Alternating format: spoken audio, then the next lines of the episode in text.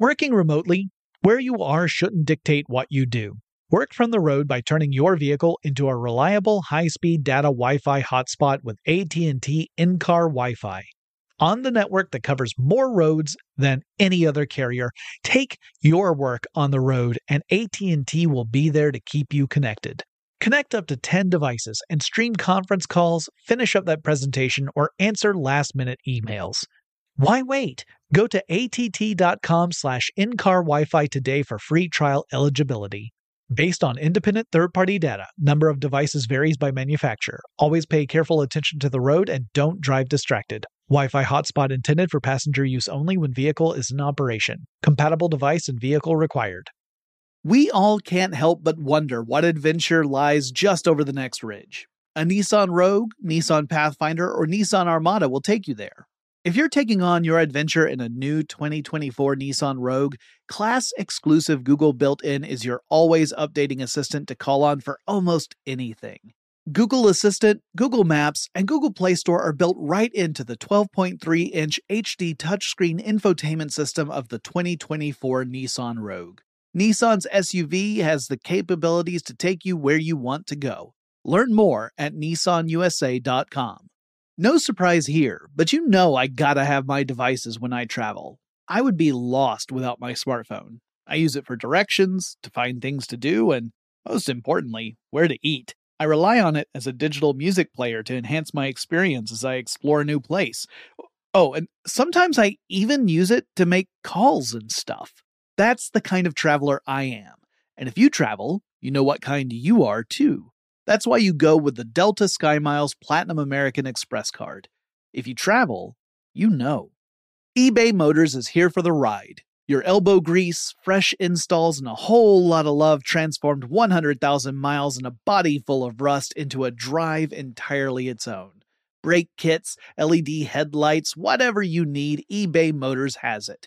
And with eBay Guaranteed Fit, it's guaranteed to fit your ride the first time, every time, or your money back.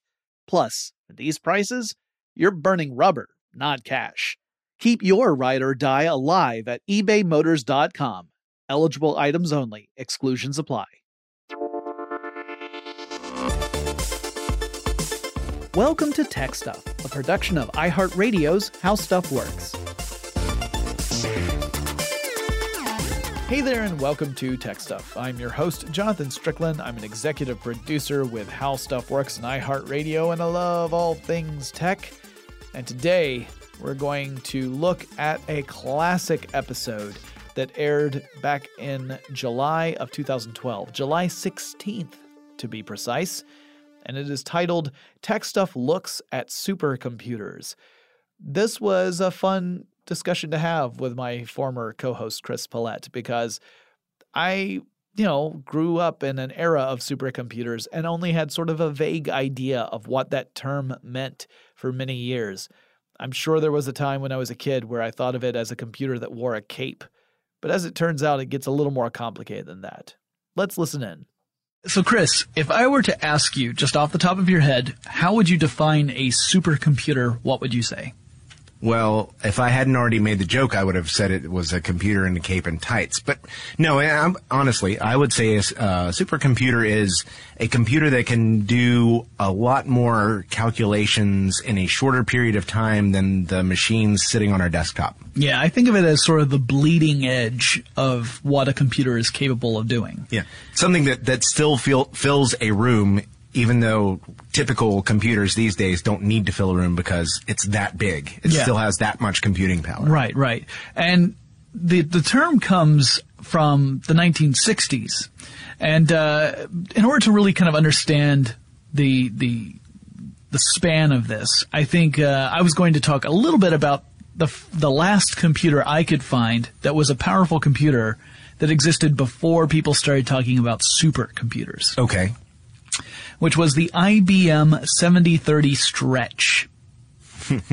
yes, that was the one that was uh, made with uh, elastic. Yes, yes. It, yeah, no. Gain a couple pounds, your computer can still, you know, fit. It was Mr. Fantastic of the computer world.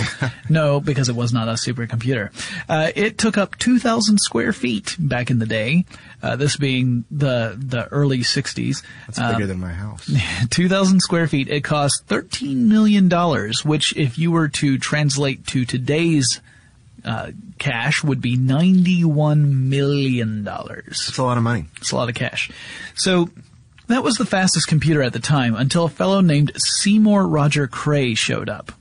Ah, yes, Mr. Cray. Yeah, Cray ends up being a big name in supercomputers, particularly in the 60s, 70s, and uh, up to the mid 80s. Uh, that was the name in supercomputers. And he uh, was working for a company called Engineering Research Associates, or ERA, which actually grew out of an, uh, a naval operation, um, being the U.S. Navy, not belly button. I was going to say, was it covered in lint? You were looking at me like it's a belly button joke. No, no, not that. It was a Navy project. How about that? As Okay. in, as in the, the military force, not the color. It was a Navy project that was all about code breaking. All right. So there was this project for, about code breaking that eventually kind of spun off and became an actual company all on its own called Engineering Research Associates. And it branched out beyond code breaking, although it took all the code breaking work it could get. Yeah, we talked about the Enigma um, some episodes back Yes, now. many. Um, and we were talking about the bombe. Um, and yeah, th- those early, uh, that was really the early application for supercomputers was, Yeah. you know, needing to crunch a lot of data very quickly. And there weren't there weren't the kind of applications that we have now. We'll get into that, I'm sure, in just a few minutes. yeah. But, but yeah, I mean, that was, uh, you know, why would you need a supercomputer? You know, that was, that's probably about the only thing I could think of where people were needing to crunch that kind of information as quickly as possible. Right. Yeah. And Defense. Yeah, typically, especially with the early supercomputers, they were really designed for very specialized computing. So, not necessarily specialized from the ground up for a one particular type of computing, but they were they were not meant to be general computers.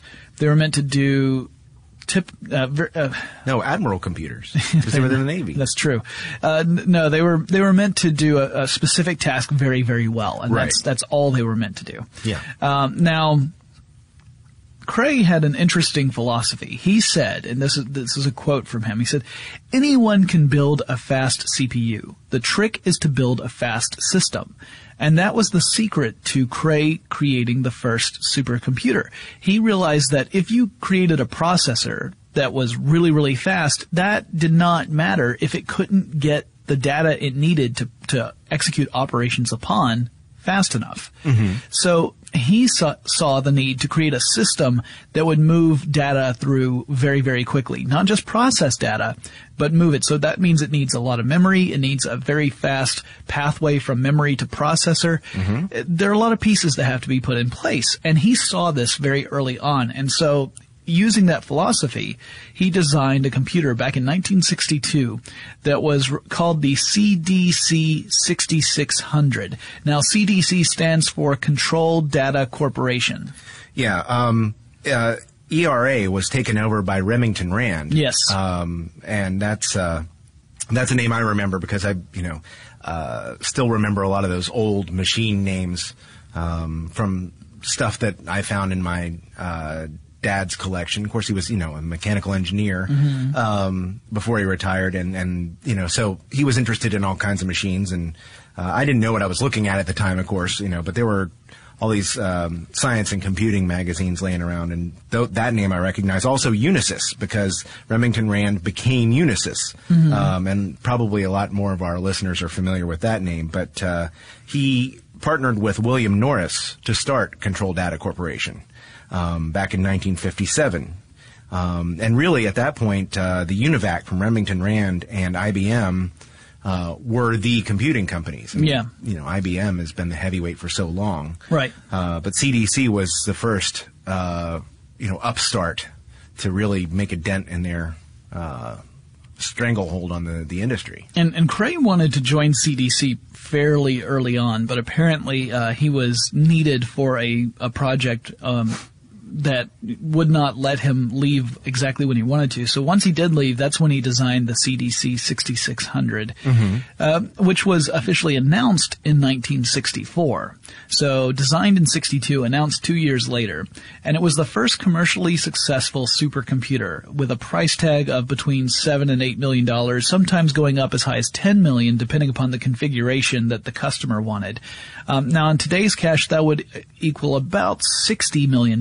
So, $31 million cheaper in today's money than the, uh, the, the stretch computer. And, uh, it was actually much more powerful.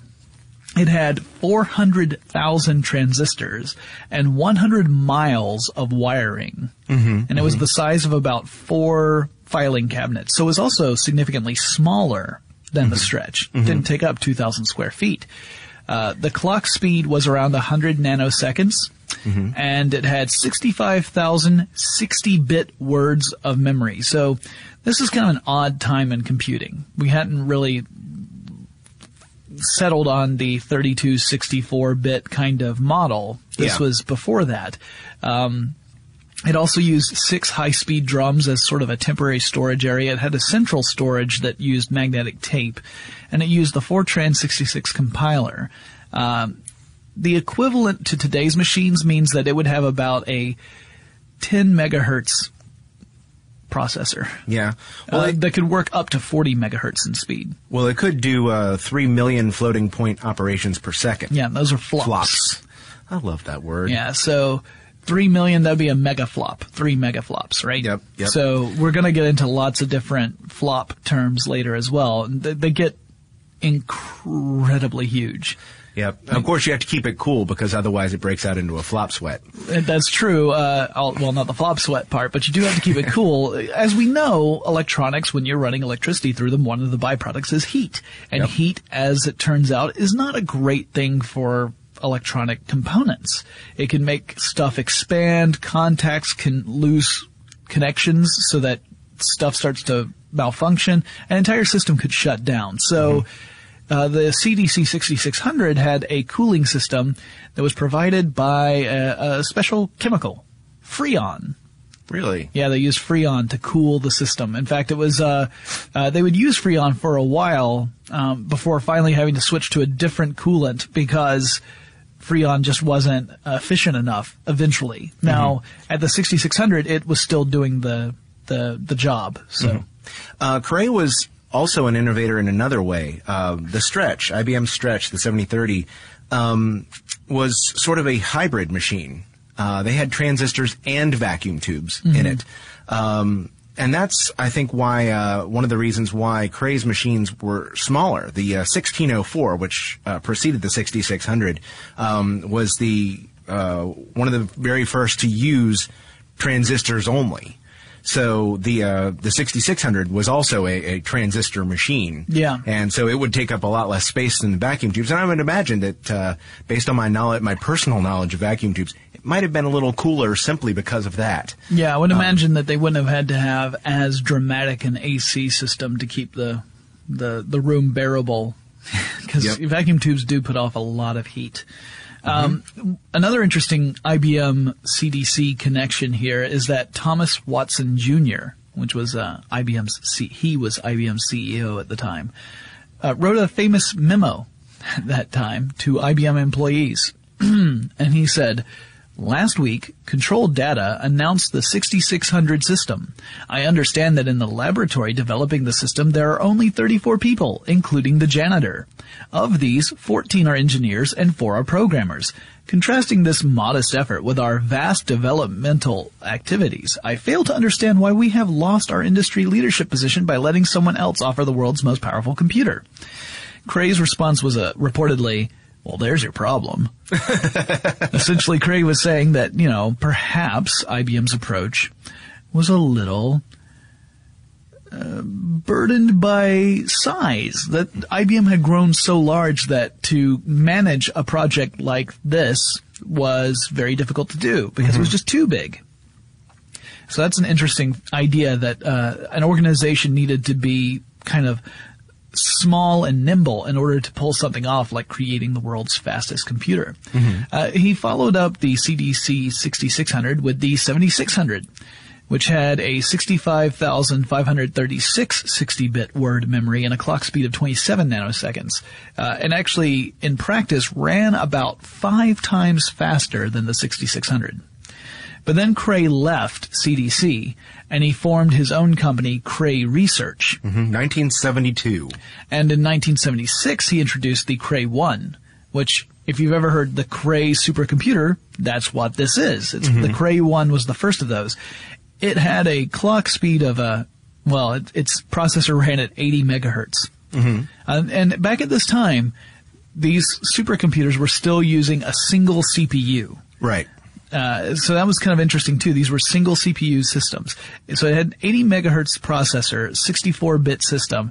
It ran uh, at 136 megaflops, so 136 million floating operations per second. And it had 1,662 printed circuit boards that made up the, the components of this computer. It cost between five and eight million dollars, depending on how you wanted it set up. And to, in today's cash, that's about twenty-five million dollars. So we see that the processor speed is increasing. And the price is coming down. Often the size of the computer is decreasing as well, although that that also flip flops uh, over the years. Right. Because while the solid state electronics definitely brought the size down, eventually the way we pack in more speed requires more space. But we'll get into that. Okay. So after the Cray 1 came the Cray XMP in 1982.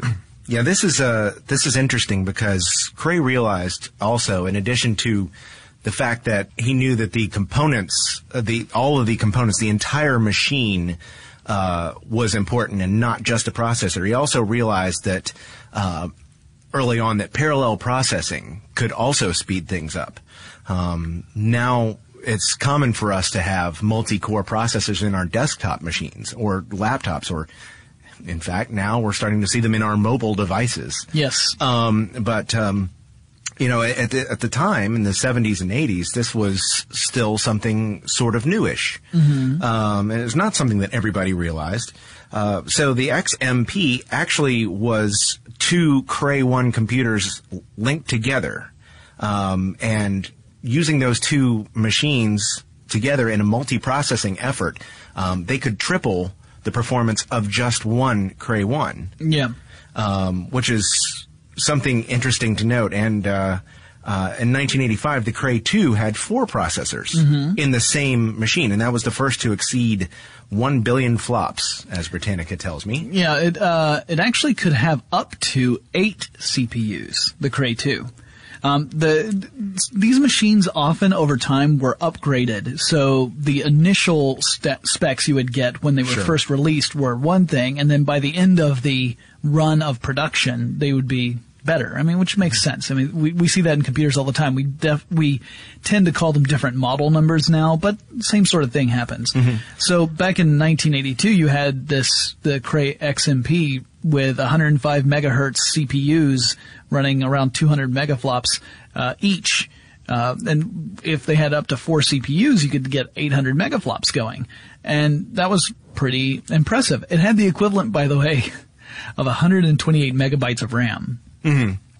So yeah, you think about that. 128 megabytes of RAM in 1982.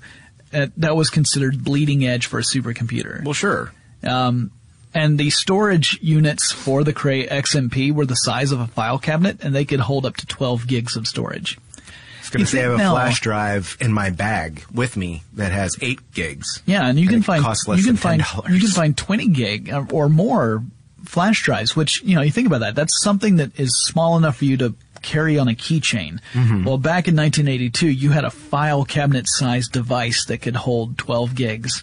And that was considered massive, like a massive amount of information. So, yeah, time really does change things, doesn't it? So, yeah, the Cray 2, uh, that's when they switched from Freon to Fluorinert as their coolant. I'm, I'm sorry, but that sounds like a made up alien name from a from a uh, an animated movie. Technically, all names are made up.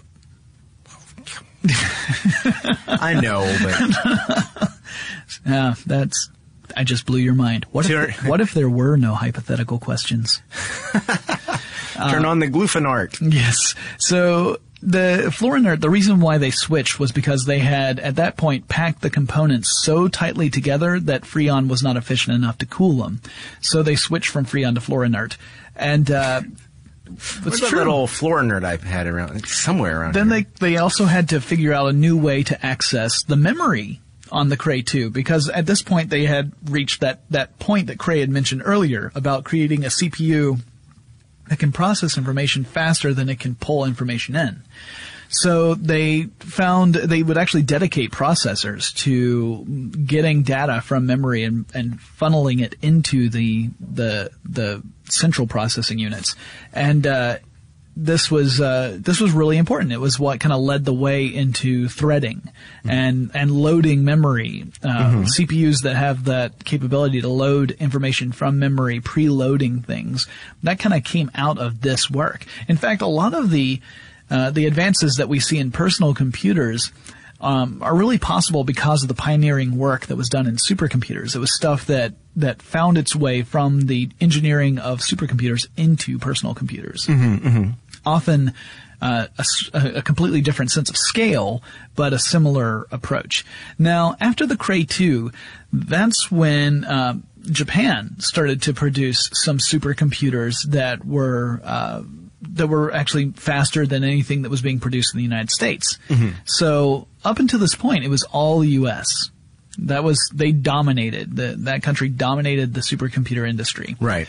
But in 1996, so this is you know again the cray craze, if you will. Well. lasted from the 60s all the way into the 80s. Well, in 96, Japan introduced the SR2201, which had 2,048 processors. So remember, Cray 2, that was up to eight processors. The SR2201, 2,048 processors. Yep. Yep. I count 2,040 more processors with that computer than with the Cray 2. Mm-hmm. My math could be off. I'm an English major. uh, and it could it could have up to 600 gigaflops of uh, processing. That's Yeah. kind of crazy.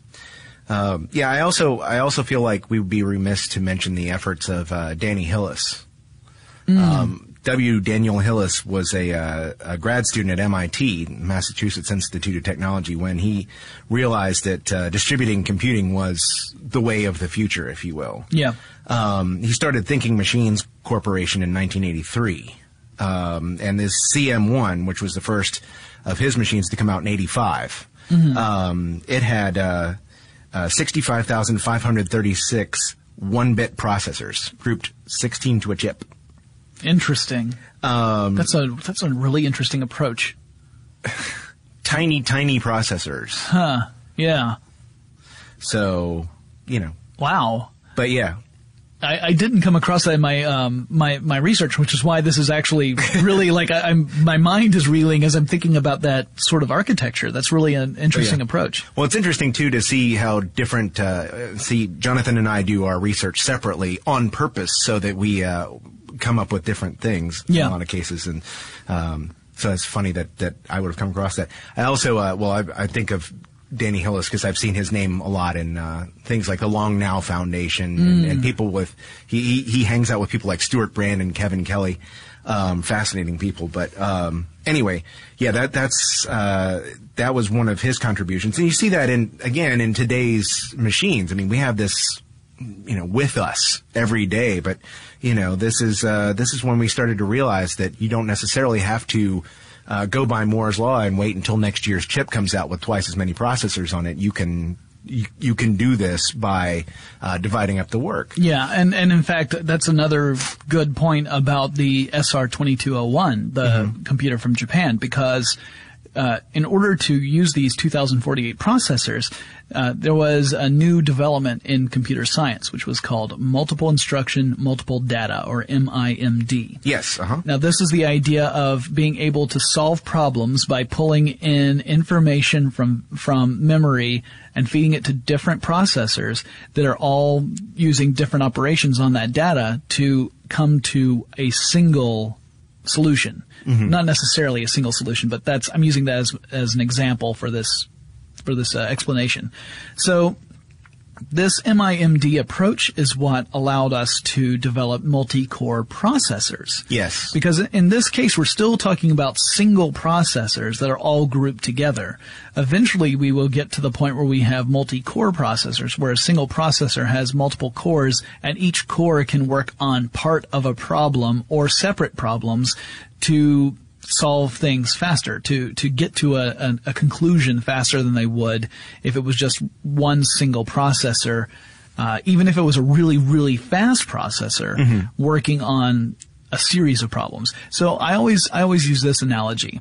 Imagine that you have, uh, one super smart math genius taking a math test and the math genius is going through and solving all of these problems and he or she is able to do this flawlessly mm-hmm. you able to solve all the problems. But it takes a certain amount of time to get through the test. Then you give that same test to four above average math students. They're not geniuses but they're they're they can hold their own mm-hmm. And you divide it up. Say, all right, you take this this one fourth of the test, you take this quarter, you take this quarter, and you take that quarter, and the four students together start to work. Those four students are very likely going to be able to finish the entirety of that test much faster, each of them working on a quarter of it. Rather than the uh, the genius who is working on the full thing at the same time, even though the genius is smarter and can work faster on each individual problem, collectively, those four students are going to solve that test faster. That's the philosophy behind both grouping cores together and making them uh, a parallel processing unit or taking a multi-core approach to a CPU. Yep, and you can you can thank Danny Hillis for figuring out the idea of massively parallel computing. Um, but it, you know that that's a problem though too, uh, because instead of having two machines running side by side and linked together, now you have to figure out how you're going to parse all those instructions between all those different processors. Right. So you have to have the software or the operating system that will uh, give instructions to each of the processors uh, actively and direct, essentially directing traffic. Yes, this is this is kind It's of hard. like it's not. is- it's not a simple thing to figure out. It reminds me of Intel's tick-tock approach to developing processors. Mm-hmm. You think of the tick being the physical machinery that's going to do the processing. Right. And you think of the talk as the software that's optimized to work on that physical hardware to make it really live up to its potential. Right. And then you have another tick where you've got a, an advancement in the physical hardware, but perhaps the last generation of software isn't really optimized to work on that. So you have to make new software. This is a, a continuation. In fact, that's one of the things that uh, people say is a barrier to artificial intelligence to the point of having a, a a computer that has self-awareness. It's not necessarily that we can't reach the physical uh, uh, requirements we would need in order to have a computer be able to, to have some form of self-awareness. It's the idea that we could throw as much horsepower at the problem as we wanted to. Without the software, it just won't happen. We'll be rejoining this classic episode in just a moment, but first let's take a quick break to thank our sponsor. Working remotely, where you are shouldn't dictate what you do. Work from the road by turning your vehicle into a reliable high-speed data Wi-Fi hotspot with AT&T in-car Wi-Fi. On the network that covers more roads than any other carrier, take your work on the road and AT&T will be there to keep you connected. Connect up to 10 devices and stream conference calls, finish up that presentation, or answer last-minute emails. Why wait? Go to att.com slash in-car Wi-Fi today for free trial eligibility. Based on independent third-party data, number of devices varies by manufacturer. Always pay careful attention to the road and don't drive distracted. Wi-Fi hotspot intended for passenger use only when vehicle is in operation. Compatible device and vehicle required. No surprise here, but you know I gotta have my devices when I travel. I can't fly without my portable chargers and noise canceling headphones keeping me immersed, and I'd be lost without my smartphone. In a new place, it's my connection to the familiar. I rely on it to get directions around town. I use my smartphone to look up things to do, or most importantly, where to eat.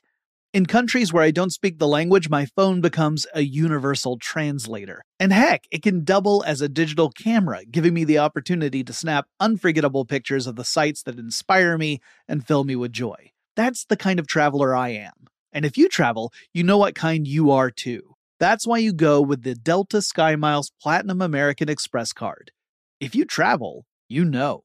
The national sales event is on at your Toyota dealer, making now the perfect time to get a great deal on a dependable new SUV like an adventure ready RAV4. Available with all wheel drive, your new RAV4 is built for performance on any terrain, from the road to the trails, and with plenty of passenger and cargo space, plus available tech like wireless charging, you and your entire crew can stay connected. Or check out a stylish and comfortable Highlander with three spacious rows of seating for up to eight passengers. And with available features like the panoramic moon roof, you can sit back and enjoy the wide open views with your whole family. Plus, both RAV4s and Highlanders are available in hybrid models, so no matter your style, you can drive efficiently and save on gas. So visit your local Toyota dealer and check out amazing national sales event deals on RAVs,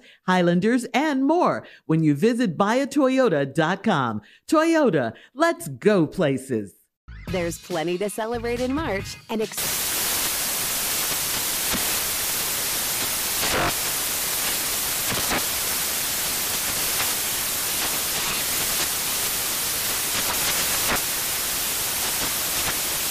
National Craft Month with the perfect pizza at home class from Craftsy. And anytime is right to listen to iHeartRadio's iHeartCountry Radio. Discover more shows and movies for free.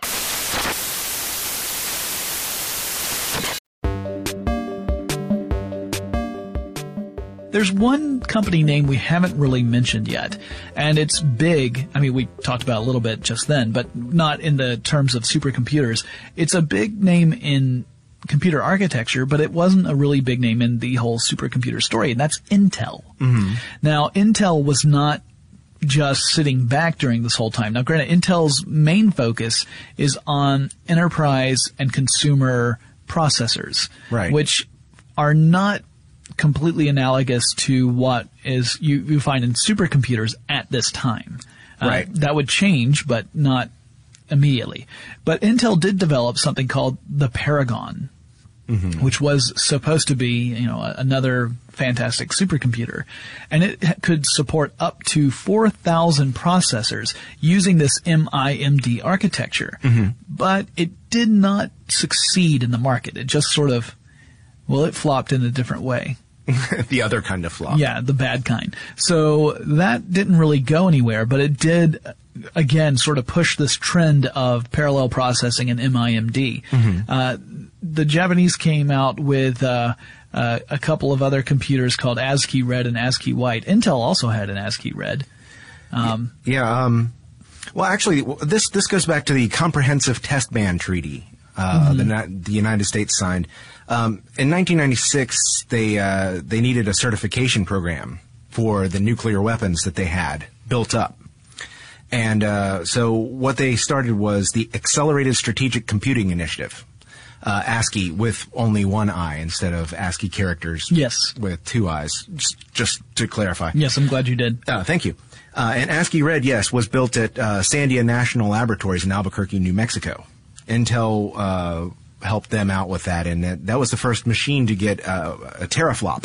Yeah, it hit. It was the first one to, to break the teraflop barrier. It did that with 6,200 megahertz Pentium Pro processors. 9,072 of them. Well, 6,000 at first. It then eventually was upgraded. The very Okay, first one yeah. had 6,000. Well, actually, what I had. and the very last one had 9,298 Pentium 2 Xeon processors. Yep. And it actually hit 3.1 teraflops at the end of its uh, production life. Mm-hmm. So yeah, like I said, you know, when we give these numbers, there are different ones because there's a certain amount that was available when the computer first premiered.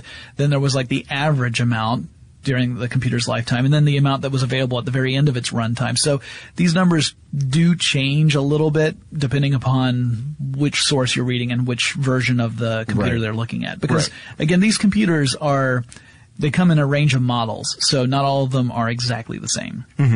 Now, while, while we, we talk about uh, uh, playing games like chess, you know Yeah. that that's one of the big uh, consumer uh, visibility issues with with supercomputers. You don't see what supercomputers do, and that was a way for them the. Uh, IBM in, in particular to achieve notice Yeah. was taking on uh, people like Garry Kasparov, Right. uh, chess masters Mm-hmm. worldwide with a supercomputer. Can a computer outthink quote unquote outthink a human. Yep.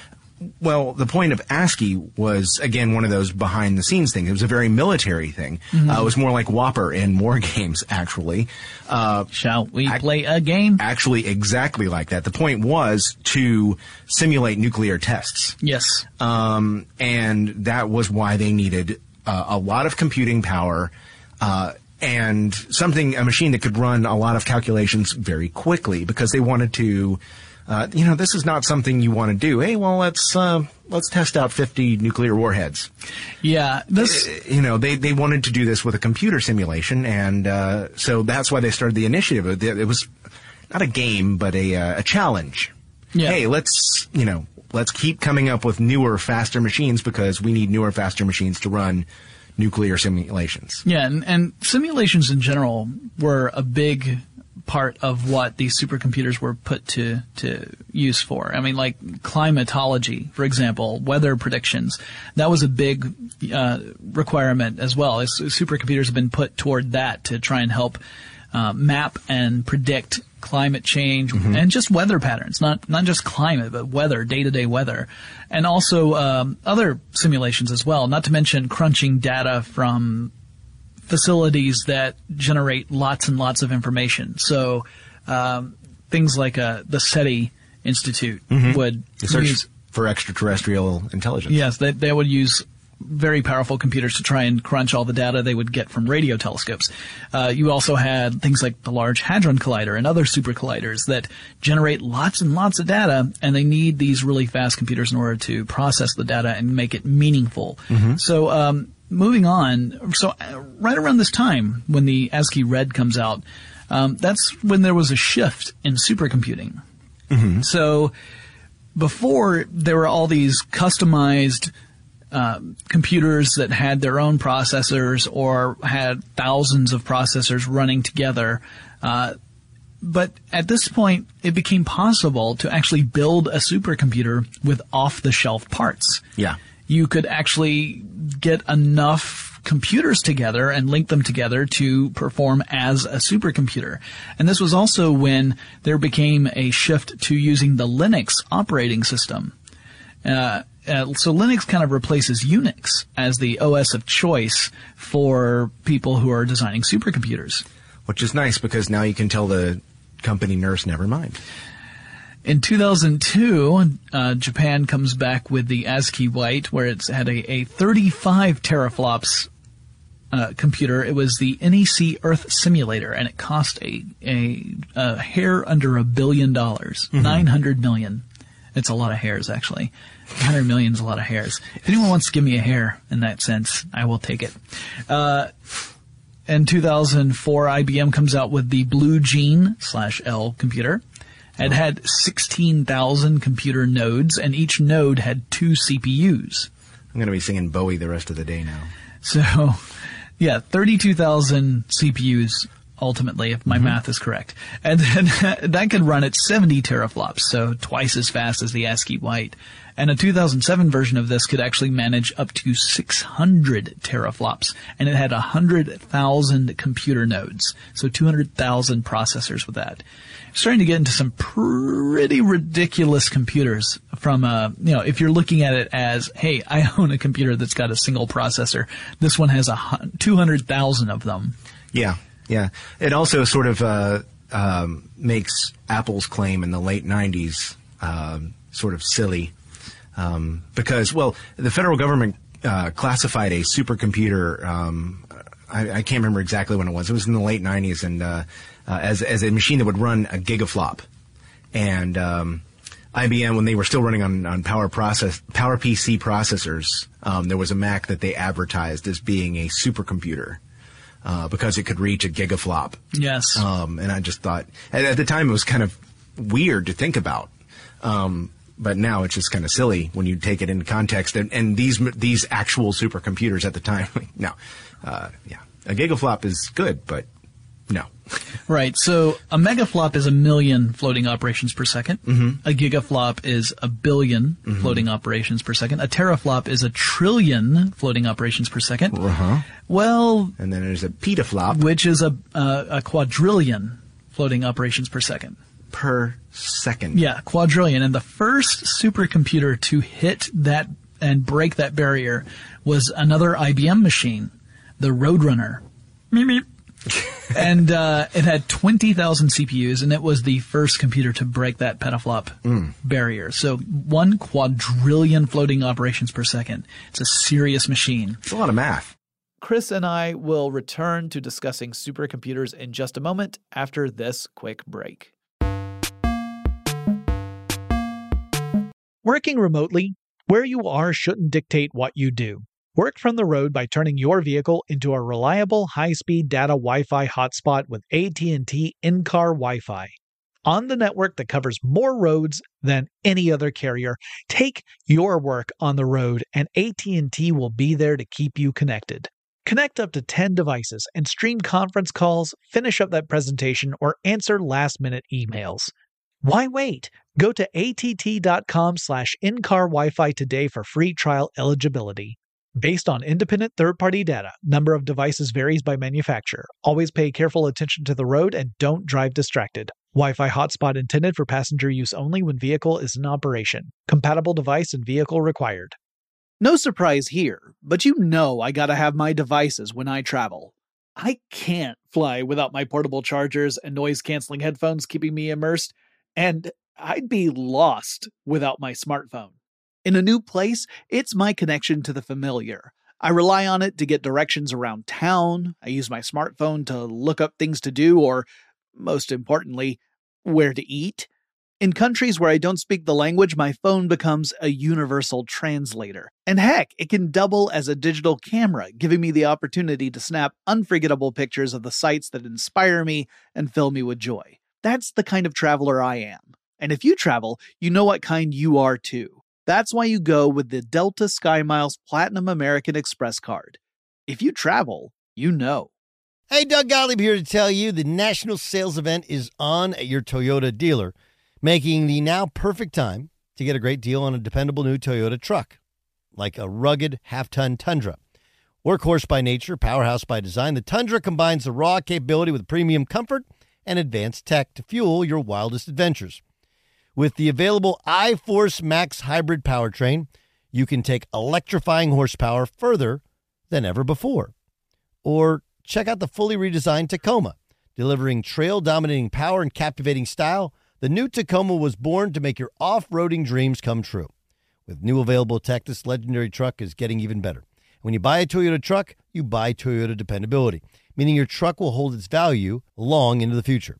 So visit your local Toyota dealer and check out the amazing national sales event deals when you visit buyatoyota.com. Toyota, let's go places. There's plenty to celebrate in March and ex-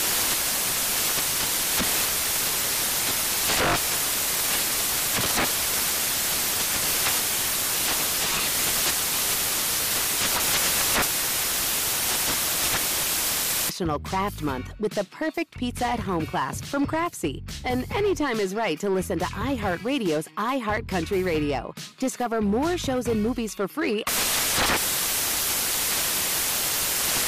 Working remotely, where you are shouldn't dictate what you do. Work from the road by turning your vehicle into a reliable high-speed data Wi-Fi hotspot with AT&T in-car Wi-Fi. On the network that covers more roads than any other carrier, take your work on the road and AT&T will be there to keep you connected. Connect up to 10 devices and stream conference calls, finish up that presentation, or answer last-minute emails. Why wait? Go to att.com slash in-car Wi-Fi today for free trial eligibility. Based on independent third-party data, number of devices varies by manufacturer. Always pay careful attention to the road and don't drive distracted. Wi Fi hotspot intended for passenger use only when vehicle is in operation. Compatible device and vehicle required. No surprise here, but you know I gotta have my devices when I travel. I can't fly without my portable chargers and noise canceling headphones keeping me immersed, and I'd be lost without my smartphone. In a new place, it's my connection to the familiar. I rely on it to get directions around town. I use my smartphone to look up things to do, or, most importantly, where to eat. In countries where I don't speak the language, my phone becomes a universal translator. And heck, it can double as a digital camera, giving me the opportunity to snap unforgettable pictures of the sights that inspire me and fill me with joy. That's the kind of traveler I am. And if you travel, you know what kind you are too. That's why you go with the Delta SkyMiles Platinum American Express card. If you travel, you know. Hey, Doug Gottlieb here to tell you the national sales event is on at your Toyota dealer, making the now perfect time to get a great deal on a dependable new Toyota truck, like a rugged half ton Tundra. Workhorse by nature, powerhouse by design, the Tundra combines the raw capability with premium comfort and advanced tech to fuel your wildest adventures. With the available iForce Max hybrid powertrain, you can take electrifying horsepower further than ever before. Or check out the fully redesigned Tacoma, delivering trail dominating power and captivating style. The new Tacoma was born to make your off roading dreams come true. With new available tech, this legendary truck is getting even better. When you buy a Toyota truck, you buy Toyota dependability, meaning your truck will hold its value long into the future. So visit your local Toyota dealer and check out the amazing national sales event deals when you visit buyatoyota.com. Toyota, let's go places. There's plenty to celebrate in March and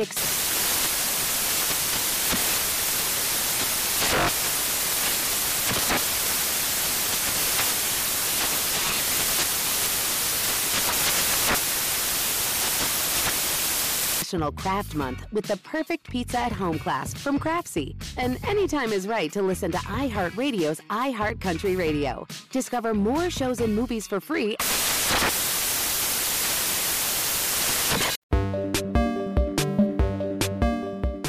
In 2010, there was an interesting development because China entered mm-hmm. the supercomputer fray. Now, at this point, it was really a battle down between the United States and Japan, and Germany also has quite a few supercomputers as well. But but U.S. and Japan were the ones that were stealing the record back from between each other, and then China came out with a a computer which I, I'm sure I'm going to mispronounce because I I don't know how to pronounce Chinese, but uh, Tianhe is how it would be spelled in English, and then and someone's probably going to say it's Xinhe or something like that. Well, yeah, if you know how to Um, pronounce that, please let us know. Yeah, because I don't. Uh, but it was a, a computer from China that could run at 2.5 petaflops.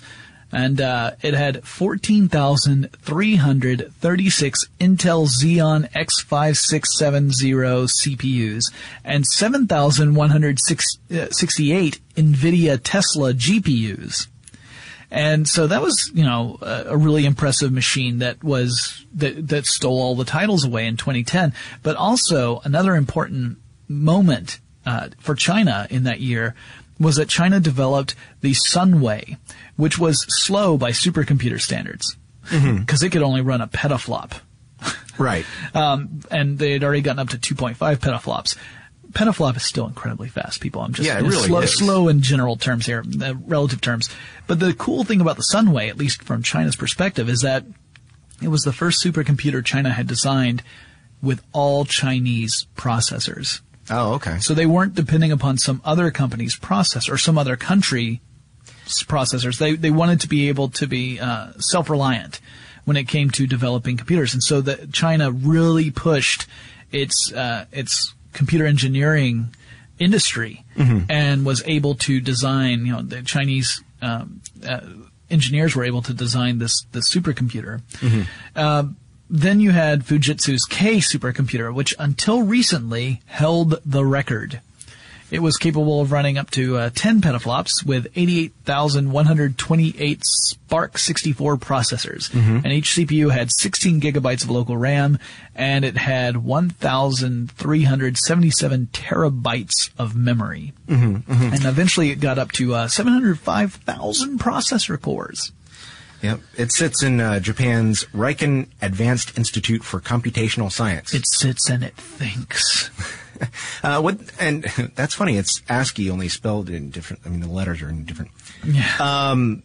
Anyway, sorry. I just noticed that as I was looking down at my notes.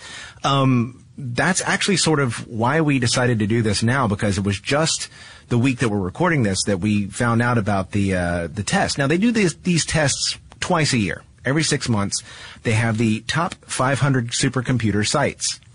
Um, so computers from all over the world, uh, they put them on wheels at the top of this big hill and It's push them down the hill. slot car race.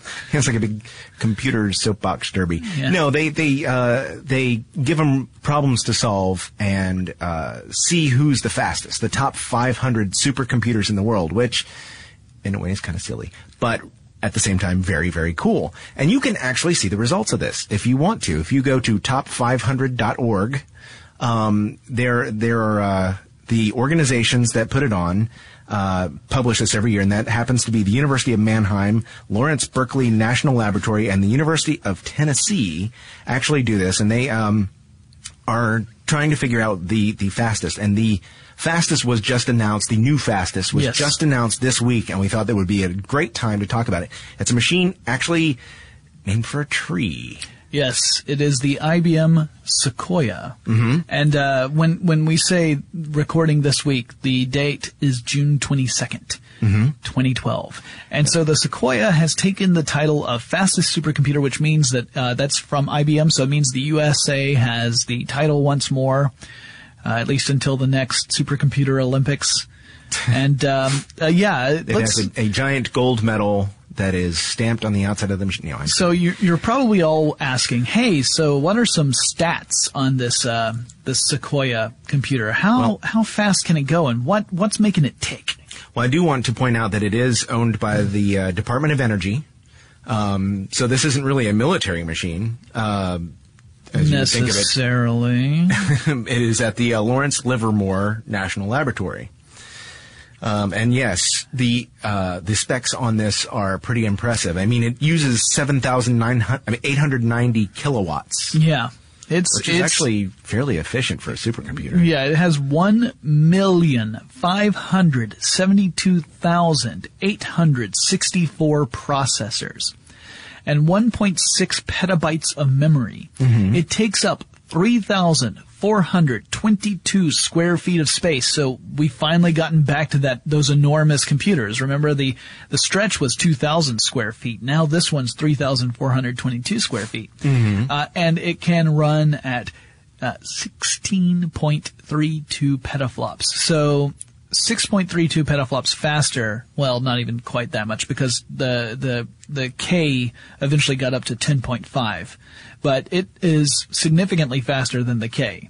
So IBM now holds the the distinction of having the fastest or having designed the fastest supercomputer in the world. Mm-hmm. Now, I thought it'd be kind of fun to to compare that to IBM's Watson computer because that made headlines last year when Watson uh, was designed uh, in part to compete against humans in a very human game because we've already talked about computers playing chess against humans. We've also talked about computers playing other games against humans. In fact, we did a Right. full episode about this particular computer. We sure did.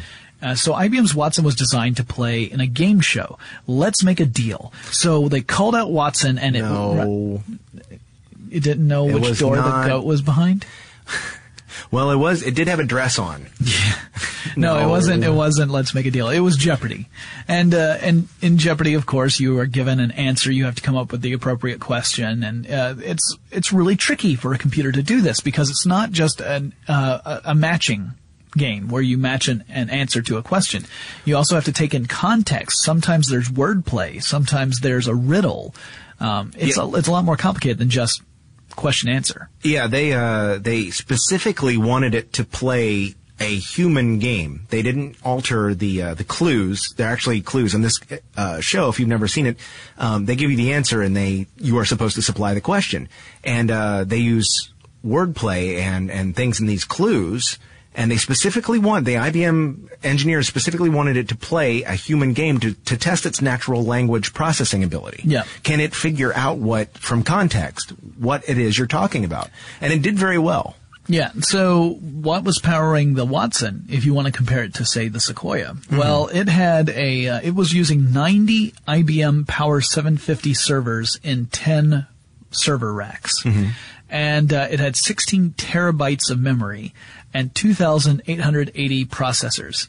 Um, so, or processor cores, I should say, not just processors. Yeah. Uh, and so 2,880, that sounds like a lot, but then you compare that to the 1,572,864 processors that the Sequoia has, and you realize that Watson, as far as supercomputers go, doesn't merit mention. It's that, you know, which again, Watson was designed for a very specific purpose. This whole natural language, being able to recognize that Right. and being able to come up with information, that's a very specialized uh, computer. So it doesn't necessarily have to have this incredible, by comparison, processing speed and, and number crunching ability, Right.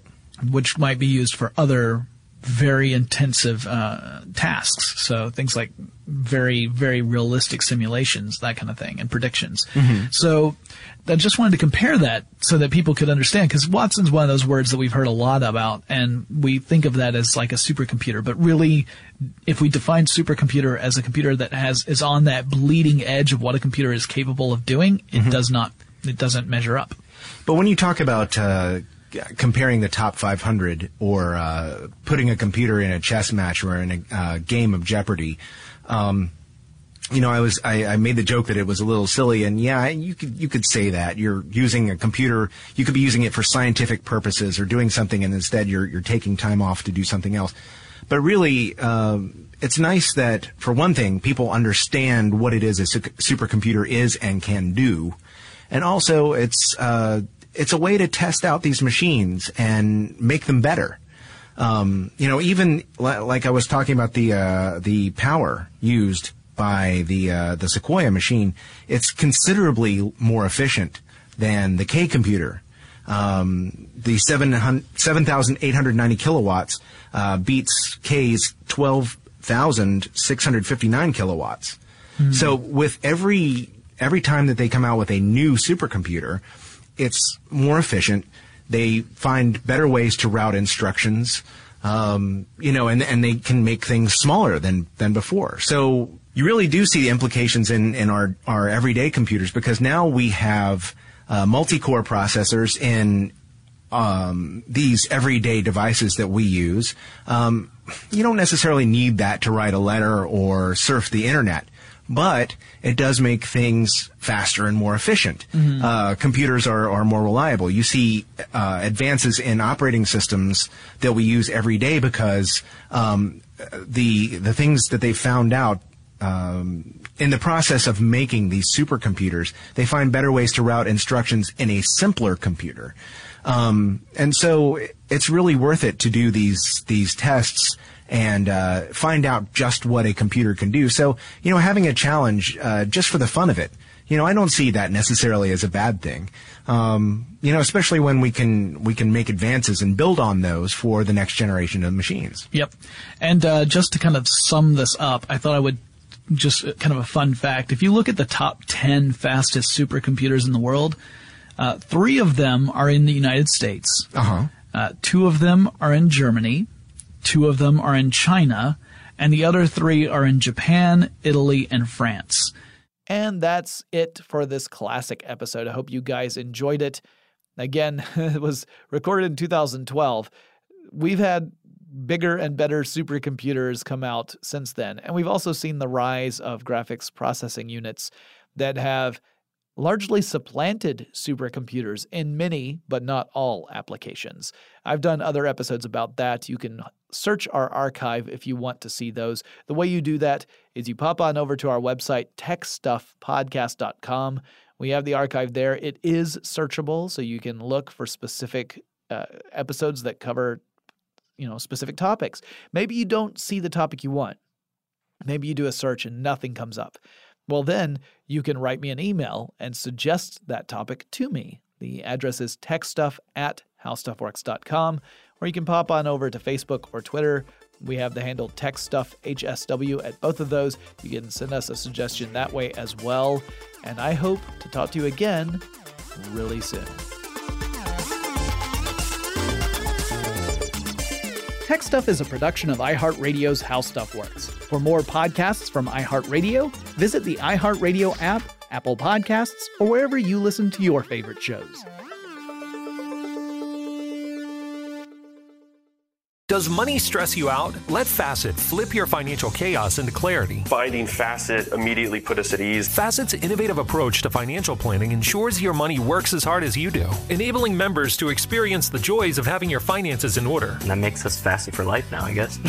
Visit Facet.com, F A C E T.com to learn more. This ad is sponsored by Facet. Facet Wealth is an SEC registered investment advisor. This is not an offer to buy or sell securities, nor is it investment, legal, or tax advice. These testimonials are from current Facet members who are not compensated. All opinions are their own and not a guarantee of a similar outcome. Infiniti presents a new chapter in luxury, the premiere of the all new 2025 Infiniti QX80, live March 20th from the edge at Hudson Yards in New York City, featuring a performance by Jon Batiste. The all new 2025 Infiniti QX80 is an SUV designed to help every passenger feel just right. Be the first to see it March 20th at 7 p.m. Eastern, only on iHeartRadio's YouTube channel. Save the date at new-QX80.com. Don't miss it. 2025 QX80 coming this summer. There's plenty to celebrate in March and ex-